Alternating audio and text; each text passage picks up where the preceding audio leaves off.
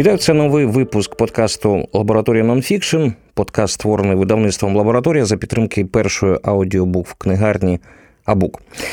Сьогодні ми говоримо про, як на мене, дуже суперечливу книгу. Це книга Людинократія, яку написали Гері Гемел, викладач лондонської бізнес-школи, та Мікеле Заніні, співзасновник консалтингової компанії Management Lab.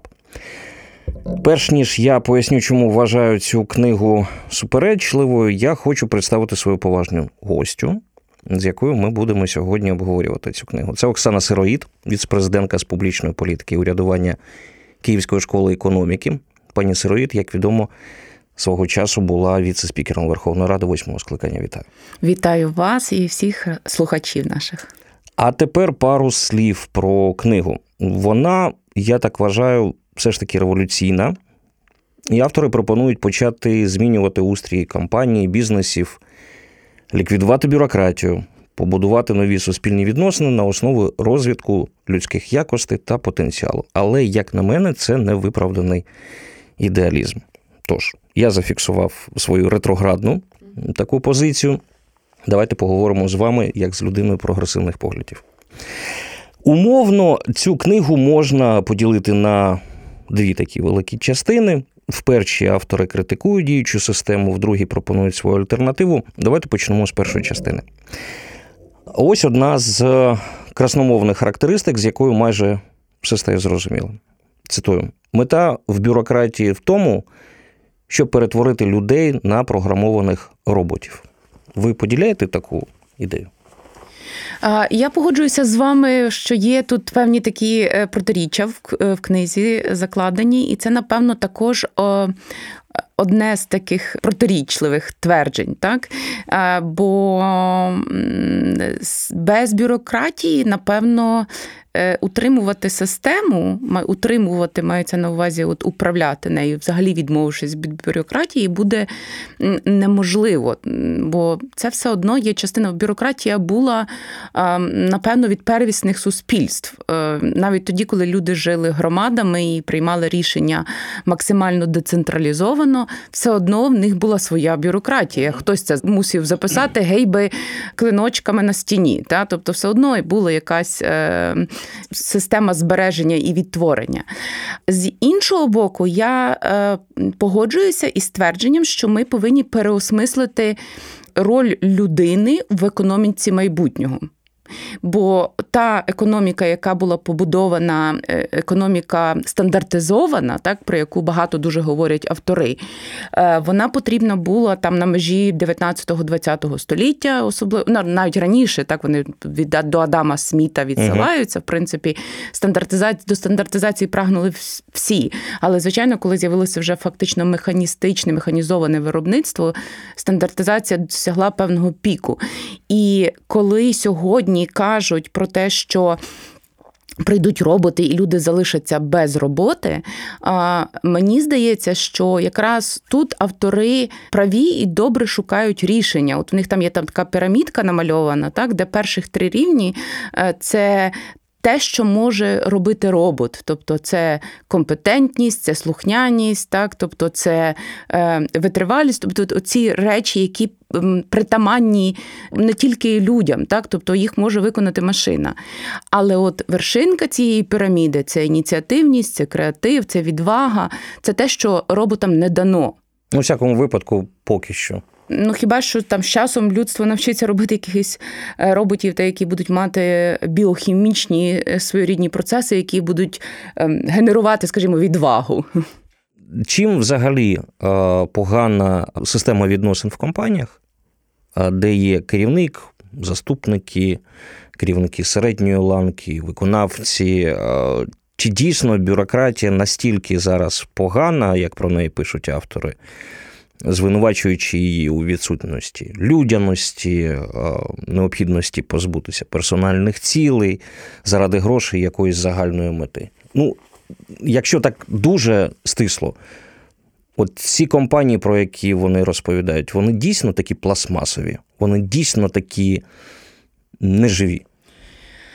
Якщо чесно, я тут готова погодитися з авторами. От я коли читала книгу, я рефлексувала, пригадуючи от своїх друзів, які пройшли фактично весь свій кар'єрний шлях у великих е, транснаціональних корпораціях які б туди потрапили досить юними, тому що ну, переважно це люди мого покоління. Через, Наприклад, е, чим характерне моє покоління, це е, і крім того, я належу до перших випускників Могилянки, і тоді, через те, що люди знали англійську мову і володіли комп'ютером, е, нас ще зі студентських лав розбирали і от, власне транснаціональні корпорації, які тільки заходили в Україну, такі як Procter Gamble, там крафт, інші, та, тобто вони просто розбирали е, наших ще навіть не випускників, а студентів. І в результаті люди е, е, талановиті і мотивовані, вони доволі швидко утверджували собі кар'єру. Але сьогодні я спостерігаю за цими людьми, от їм так в середньому 45 років, так? І я дивлюся, що з ними зробила корпорація. А що? Дуже часто їм дуже складно визначати свої власні цілі. Вони вони навіть і формулювання їхні дуже часто вже є матричними, от їх як їх навчили на тренінгах в компаніях. Розумієте? Угу. Навіть словниковий запас, вони не виходять за межі того словникового запасу. Ну тобто серіал Офіс він правдивий. Багато є таких серіалів. Насправді це стосується і державної бюрократії, бо якщо подивитися там чи почитати книгу Так, е, пане міністре, чи так, пане прем'єр-міністре, тобто там приблизно та сама історія. Тобто, якщо ти потрапляєш в систему, яка побудована виключно на бюрократії, і яка має дуже багато шарів, от мені здається, що на, на що треба звернути увагу, і автори самі про це пишуть: що е, виклик не лише в бюрократії, а в тому, скільки є рівнів ухвалення рішення. І от, власне, Е, має бути такий необхідний мінімум цих рівнів. Тому що цим, чим більше тих рівнів, тим більше з'являється непотрібних функцій. І люди, які обіймають непотрібну функцію, насправді вони намагаються утвердитися на свої, на своєму місці, переважно за рахунок е, того, що вони заважають робити всім решта свою роботу. Угу. Тобто, це це от така також така природа. І на противагу я також думала про досвід, який я мала, або який мали мої е, там знайомі колеги. В більш-менш децентралізованих е, середовищах, тобто де е, рішення були делеговані, тобто де люди там, чи чи підрозділи вони мали можливість самостійно і генерувати і ухвалити його це рішення і його виконати. І, звичайно, що це абсолютно інше натхнення, тому що тоді люди до найнижчого рівня відчувають себе власниками того, що вони роблять. Цікаво. Ви згадали про о, свій досвід. Давайте поговоримо в в цьому контексті про про Україну. Я сказав, і всі пам'ятають, що ви були віце-спікером, це було дуже ну, яскраво, як, як на мене. А якою є саме українська державна бюрократія? Це цікаве питання, тому що ми її ще там української бюрократії ще достеменно не створили. І зараз є якраз розлом. Я дуже за цим спостерігаю. Це цікаво за цим спостерігати, особливо вже тепер на цій позиції, коли я навчаю бюрократію. Так? Тобто, в мене приходять люди, які я сподіваюся, складатимуть. Вони десь десь є, а і сподіваюся, вони складатимуть от е, основу цієї бюрократії, такі люди, як як ті, е, кого я навчаю. Але ще до 2014 року основу української бюрократії складала не українська бюрократія, а от така пострадянська. І вона ще досі є доволі е, домінантною на всіх рівнях. Я ж потрапила насправді в українську бюрократичну систему, ну, цю державну бюрократичну систему у дуже юному віці. Ем, там мені ще 20 років не було, так, коли я туди потрапила. І от е, потім я виходила, заходила, виходила, заходила, а воно не змінювалося. Так? Тобто я приходила іншою, так, а там залишалися дуже часто ті самі люди, ті самі звички, так, ті самі підходи, переконання. І тільки фактично з 2014 року, з одного боку, Тому що система, ну, якби зазнала тріщини, так? А з іншого боку, я думаю, що це пов'язано най, найбільше з ідентичністю. Е, яку прожили, так, яку набули люди молоді.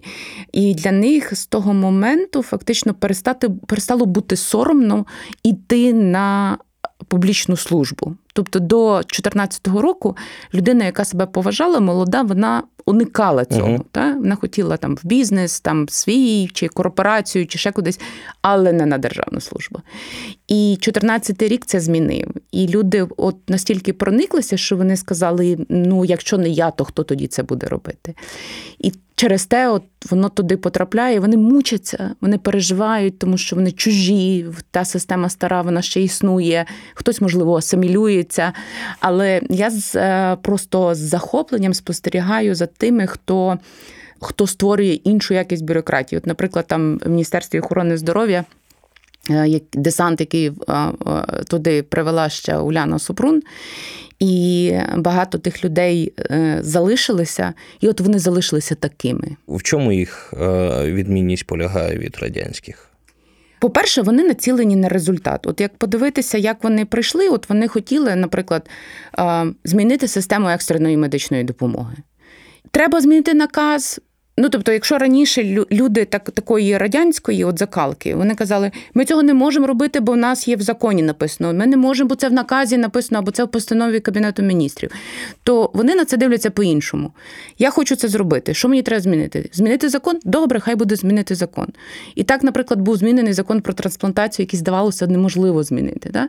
Але люди, які е, є в цьому департаменті, вони сказали ну, якщо нам треба трансплантація, і треба для цього змінити 10 законів, ми їх змінимо. Я вважав, що в Україні реформи не йдуть не тому, що там президенти погані, міністри погані, прем'єр-міністри погані. Вони всі декларують якісь праведні цілі.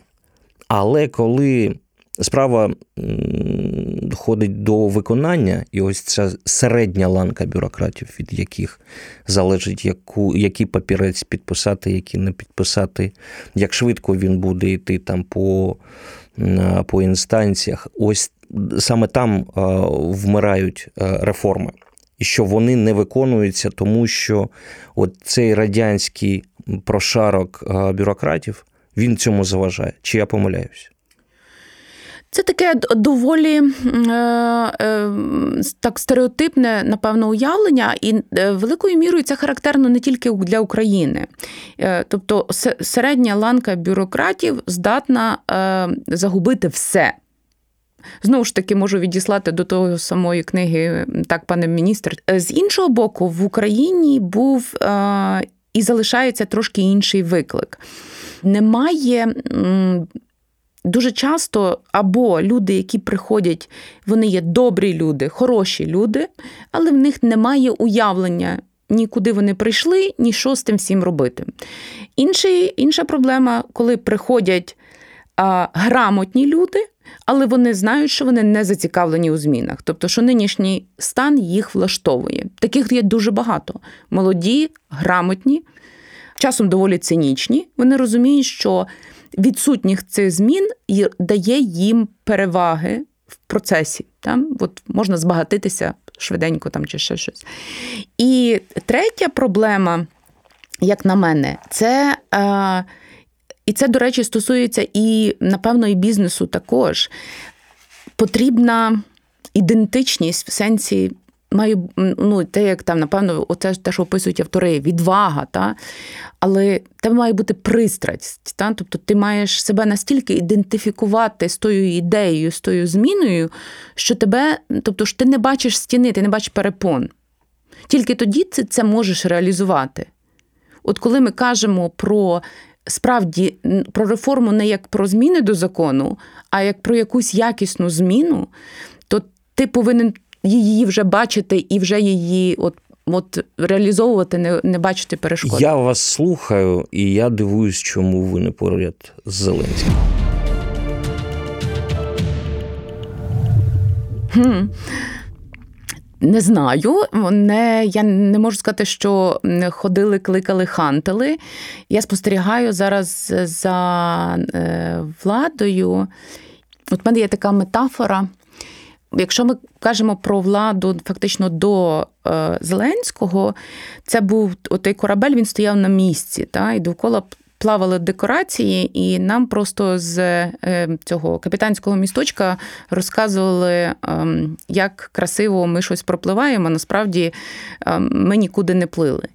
Як на мене, зараз, е, тобто нинішня влада, вона зірвалася з якоря, але поняття немає, куди. Гребти, і навіть, тобто, ще не всі весла вміють тримати. Тобто там ну, от воно таке, отакий хаос. так? Тобто з як розірвалися, це добре, так? бо ми нарешті, ну тобто, якийсь відбувається така зміна, яка яка нас відриває від того совка, напевно, вже так незворотньо.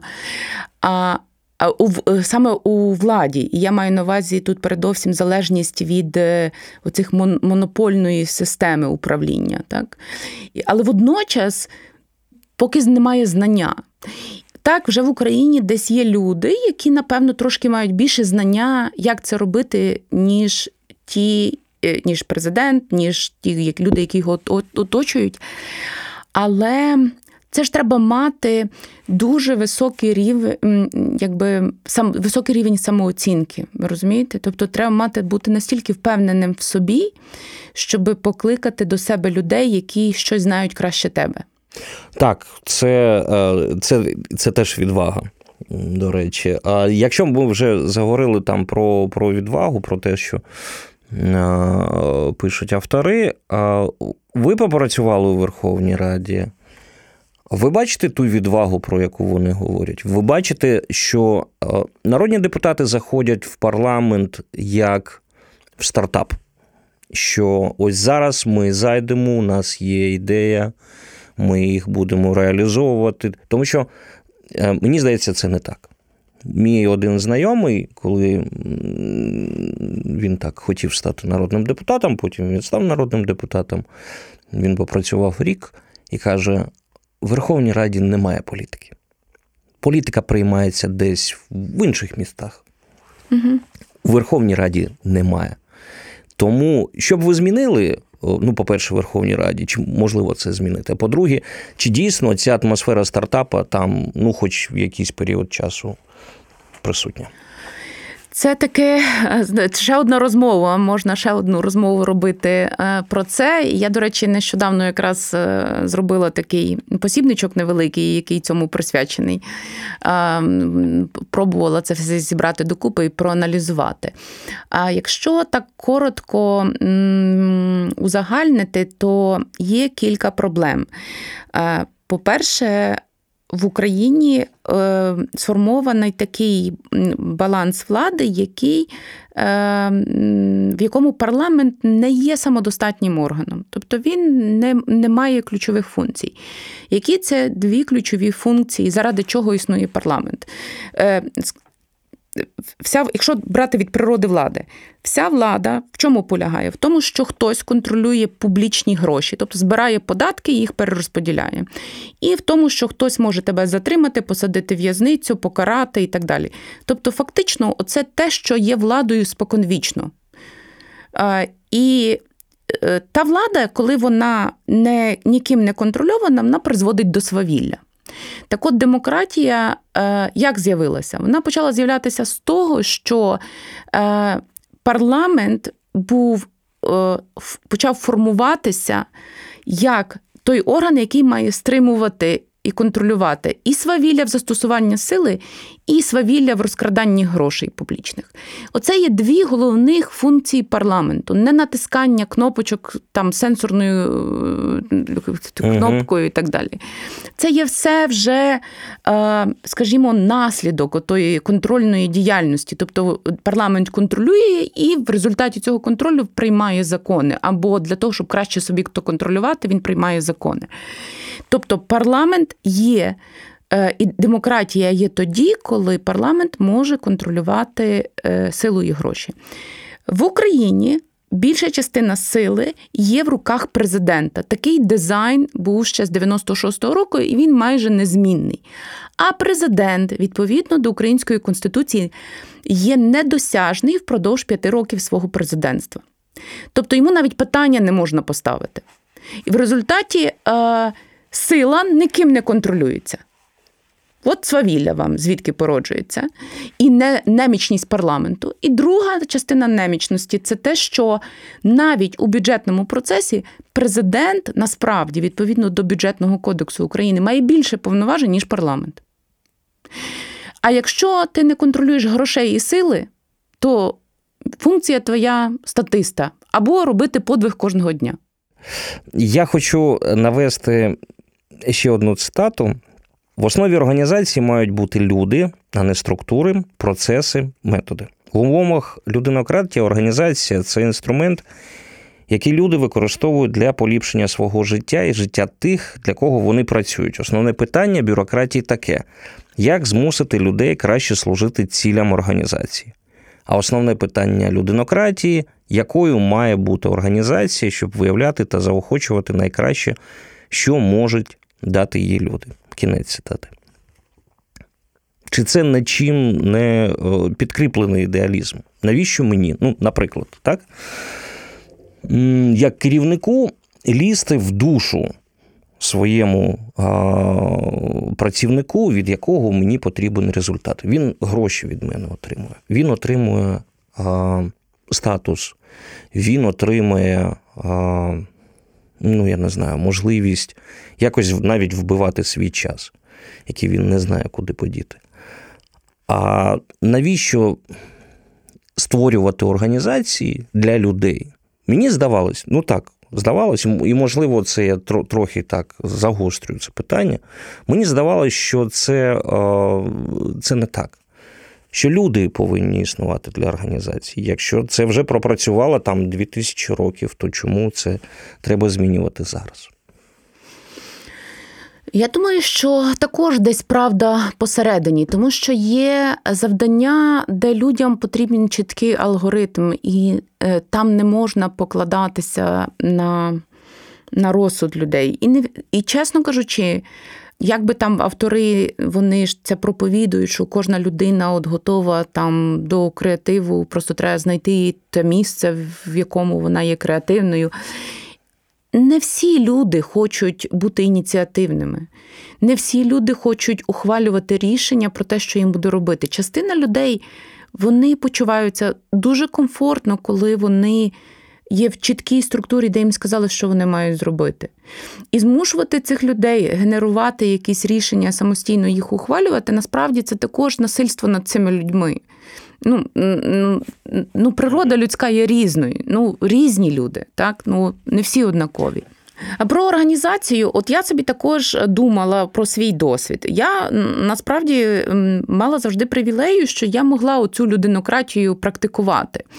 І е, в чистому сенсі бюрократія, та як знову ж таки описується тут авторами, вона для мене була абсолютно протиприродньо. Наприклад, коли я працювала в ОБСЄ, тобто чим більше ставала структура бюрократичною, тобто мені просто от мене розривало. Та? Ну, ну, не, не могла я зрозуміти, на що писати звіти, е, плани, зміни до планів. Звіти на плани і звіти на зміни до планів. Тобто, для ну просто ну це катастрофа якась, та, яка протворилася зі мною. А з іншого боку, я завжди мала насолоду коли я могла створювати такі децентралізовані групи і давати людям е, завдання придумайте, як ми маємо це зробити. Ага. Але це велика привілея, коли ти маєш коло себе людей, яким ти можеш дати таке завдання. Я, наприклад, навіть працюючи на посаді віце-спікера, в мене був досить розлогий такий е, штат людей, радників е, моїх. Я відповідала за норму проєктування в е, політичній силі, я відповідала за міжнародний напрямок, за там аналітику і так далі. І довкола мене були фантастичні люди, яким можна було просто дати завдання і сказати: дивіться, є така проблема. Швиденько давайте досліджуємо. Тобто вони вже знали алгоритм. Я їх навчила алгоритму, як це робити. І далі я їм просто давала от Прокидала проблему, і вони як мурахи, так чук-чук-чук-чук з різних боків, і вони це все розбирали, і щасливі і прибігали, розказували, що дивіться, що ми побачили, і тут таке, і таке, і таке. Мотив, от, о, от якщо вже ретроспективно на це подивитись, мотив, чому вони раділи результату, він в чому полягав? Ну це ж не гроші. Абсолютно ні. Це самореалізація, це найвищий рівень ем, мотивації людини, це самореалізація. Вони зрозуміли, що вони в кожного разу роз... це як маленька перемога. Тобто ти сам щось пізнав. Це твоє знання, знання, яке ти тобі не розказали, не розжували, а ти сам до цього дійшов. Угу. Це ну, там в піраміді Маслоу, так? Тобто це є найвищий рівень цього ем, людського задоволення, так, цього самореалізації.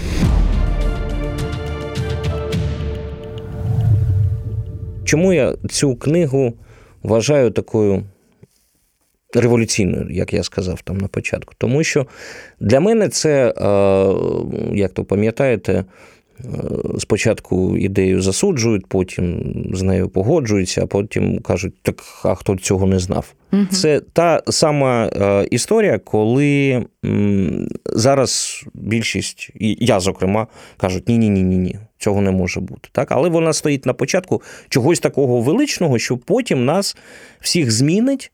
І потім ми будемо казати, ну так, а хто цього не знав? Ну, це це ж зрозуміло. Тож, Давайте зафіксуємо. Ви не поділяєте все ж таки е, тезу в е, книзі, е, яка звучить дуже просто: бюрократія має померти. Вона має не померти, вона має трансформуватися. Я правильно розумію? Я думаю, що так. Я думаю, що е, я погоджуюся з авторами, що е, нинішня система бюрократії, в тому числі в бізнесі, є неефективною.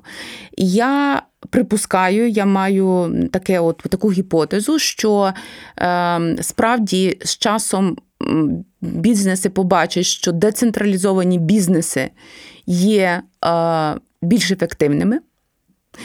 І тоді будуть створюватися оці децентралізовані компанії, так? тобто, де будуть вони будуть дробитися просто на дрібніші компанії. Е, але просто бюрократія спуститься нижче. І це добре, тому що вона буде скерована на те, щоб управляти власне тими людьми, які не хочуть брати ініціативу ухвалювати рішення. Але тої бюрократії не буде на горі, де мусять бути ті люди, які мають брати відповідальність і ухвалювати рішення. Угу. Ось це до цього ми і дійшли безпосередньо поговорити про людей в контексті книжки, про людинократію, про ініціативу я теж відверто хочу сказати, що ініціативність це, вибачте, як і будь-який інший прояв пасіонарності, вона справа небагатьох. І зробити всіх такими, щоб у них там очі палали, ну це неможливо.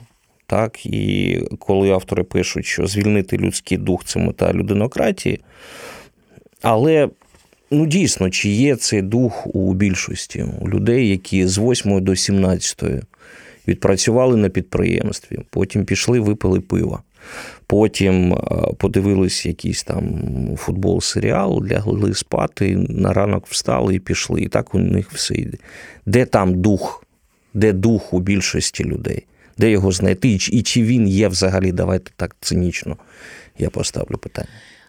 Я впевнена, що кожна людина вона має от і свої там якісь і найвищі, і найнижчі прояви. Це питання вже там і генів, і виховання, і яких, якогось середовища, в яке людина попадає, що в цій людині проявиться е, більшою мірою. Наприклад, в, е, в політиці, коли е, підходить момент виборів, у всіх людях проявляється найгірше. Та?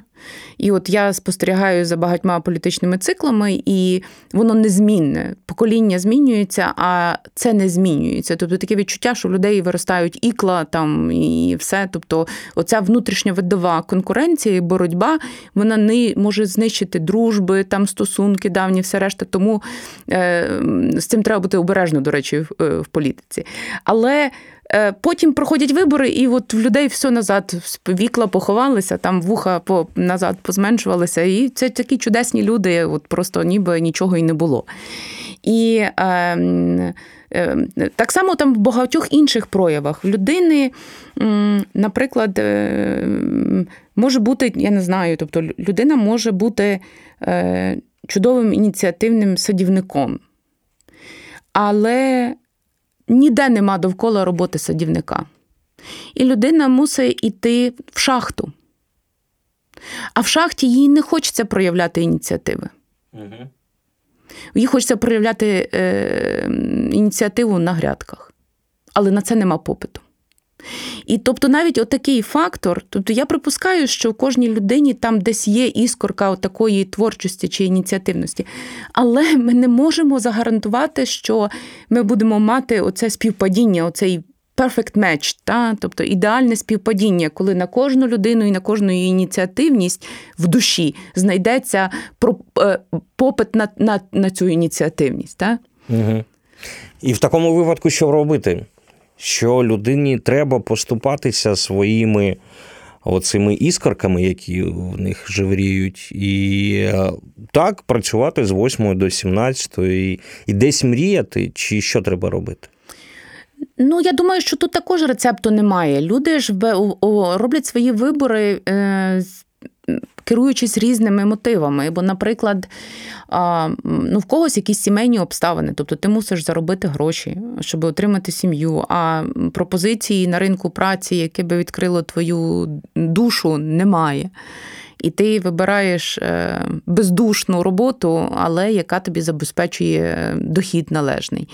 Або там ти доходиш до певного от, я декілька тільки випадків спостерігала, тут також втечі з корпорацій, та коли людина там доходить до якогось віку, там ну, це, як правило, десь до до 40. Як ті, хто зриваються, втікають, тобто це до 40. І коли людина розуміє, що ну все, та, тобто, от оцей оці Угу. Бюрократичні кандали офісні, та, вони просто не, нестерпні. І людина покидає все, тобто дохід е, абсолютно передбачуваний, передбачувану кар'єру, е, бізнес-клас з мильними картками зі всім, зі всім, і просто йде. Ви втикали так? Ну, в мене не було бізнес-класів з мильними картами. Ну, я не знаю, ну ви вийшли з Верховної Ради і. Я сказали, спочатку з ОБС я пішла. Перехрестилися і сказали: ну і слава тобі, Господи. А, е, я свого часу так пішла з ОБСЄ е, в нікуди, фактично, е, тому що просто для мене оця бюрократія була нестерпна. І е, з парламентом була трошки інша історія, тому що це був не це не була для мене бюрократична історія, це була.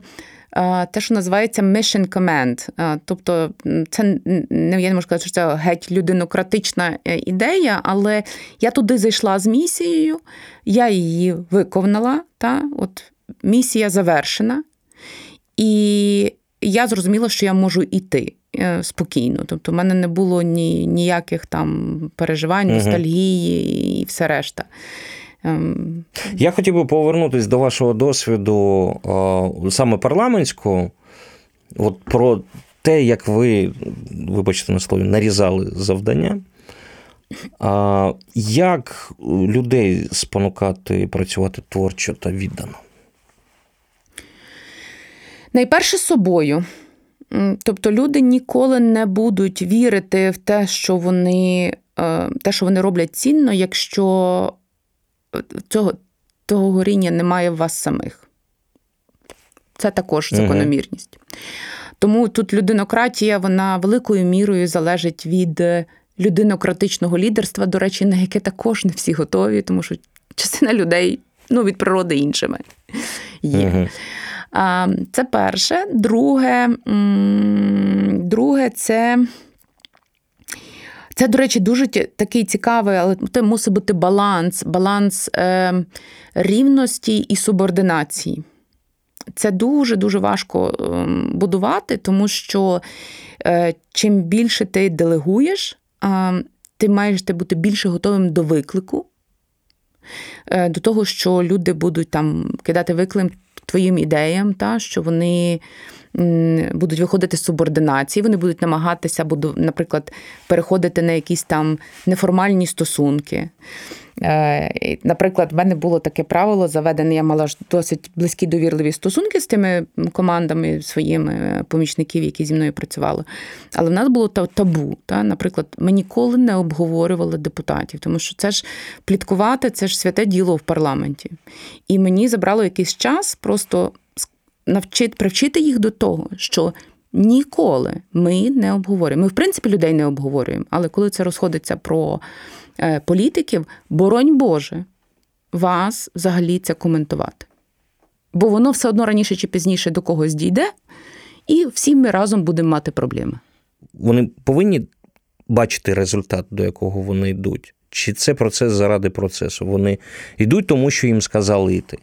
Це, до речі, також добре питання. От коли в мене прийшли е, така мала була перша команда е, нормопроектувальників, і ми їх вимуштрували е, ну, дуже якісно працювати над законопроектами. Так якісно в парламенті не працював ніхто, я це знаю, бо я сама працювала з законопроектами багато років. І одного дня в мене був бунт. От вони прийшли і сказали: ви над нами знущаєтеся. Тому що інші пишуть, як курка лапою, що попало, і це ухвалюється. А ми пишемо ідеальні речі, які нікому не потрібні. І вони просто це висять в базі, в базі даних законодавства як законопроекти, і цього ніхто навіть не розглядає. І це був такий один е, таких з перших критичних моментів. І я мала їм пояснити, що е, це не є процес заради процесу, це є їхній результат. І, Бо, наприклад, в нас було прийнято, що ті люди, які працювали, помічники, які працювали над законопроектами, вони включалися в авторський колектив. Я кажу: уявіть собі, ви через там, 5 чи 10 років відкриєте цей документ, чи діти ваші відкриють. І, е, І там буде ваше прізвище. Вам хочеться, щоб вам було соромно за це, що ви зробили. Або ви ж розумієте, що коли ви маєте цю навичку, то вона буде з вами, і ви будете просто добре робити свою роботу. Вам не треба буде докладати додаткового зусилля колись, щоб зробити це добре. Ви просто по-іншому не зможете робити. І пройшов ще якийсь час, вони тоді не розуміли, про, про що я кажу, але пройшов ще якийсь час, і коли вони досягли як, як команда такого якогось певного рівня там професійної витонченості та, і вишколу. І коли вони зрозуміли, що вони можуть зробити будь-що, ну, тобто, якщо є добра угу. концепція, добра думка, та, і вони просто це як Лего там сідають і один, другий, третій, вони на одній хвилі, та, вони однаково це відчувають, в них однакова філософія, і вони просто роблять колосальні продукти. І тоді вони нарешті стали горді собою, та, що що вони це вміють. Це просто така така hard skill. Ну, дійсно, я е, ось о, так автоматично намагаюсь перекласти ваш досвід на е, цю книгу. Я розумію, що є як мінімум одна е, річ, яка може бути зреалізована, ну, скажімо так, в побуті. так? В звичайному житті це оці структури, там по 5-10 е, людей, які можуть напрацьовувати якусь конкретну ціль, видавати якийсь конкретний результат, і це, і це працює. Що ще можна реалізувати з того, про що автори пишуть? Чи реально побудувати людинократію в Україні, в, на українських підприємствах? Вони багато пишуть про металургію, про вироблення е, техніка, тех, шини, техніка, там, шини там, там, і все таке інше. Чи можливо це зробити такий, як це каже, так, москітний флот, так? З таких маленьких стартапів компаній, які будуть вирішувати, чи настільки українські, українське законодавство, зокрема, мобільне для того, щоб сприйняти от этот москітний флот? То закони тут не перешкоджають. Я думаю, що тут вирішуватимуть гроші, прибуток. Тобто має відбутися. Е, сьогодні ці ці випадки, ті кейси, які описують автори, е, вони є показові, але вони не є масові. Та? Тобто ніхто ще не знає, чи це не є якийсь там одиночний ефект. Та? І чи, наприклад, якщо це на цей підхід перейдуть масово е, бізнеси, чи то буде такий цілісний тренд, що ті, хто мають децентралізовану систему управління, це забезпечує більший прибуток. Як тільки це відбудеться, тоді, як ви казали, всі скажуть, ми самого завжди знали, що так має бути. Так? І тоді бізнеси почнуть переорієнтовуватися на от, оцей децентралізований підхід.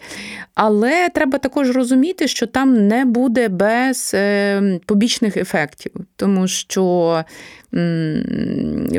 знову ж таки про це не пишуть автори. Але, як на мене, це окреме дослідження варте уваги яким чином ми повинні від школи чи від дитячого садочка виховувати людей, щоб вони були готові стати людинократичними лідерами?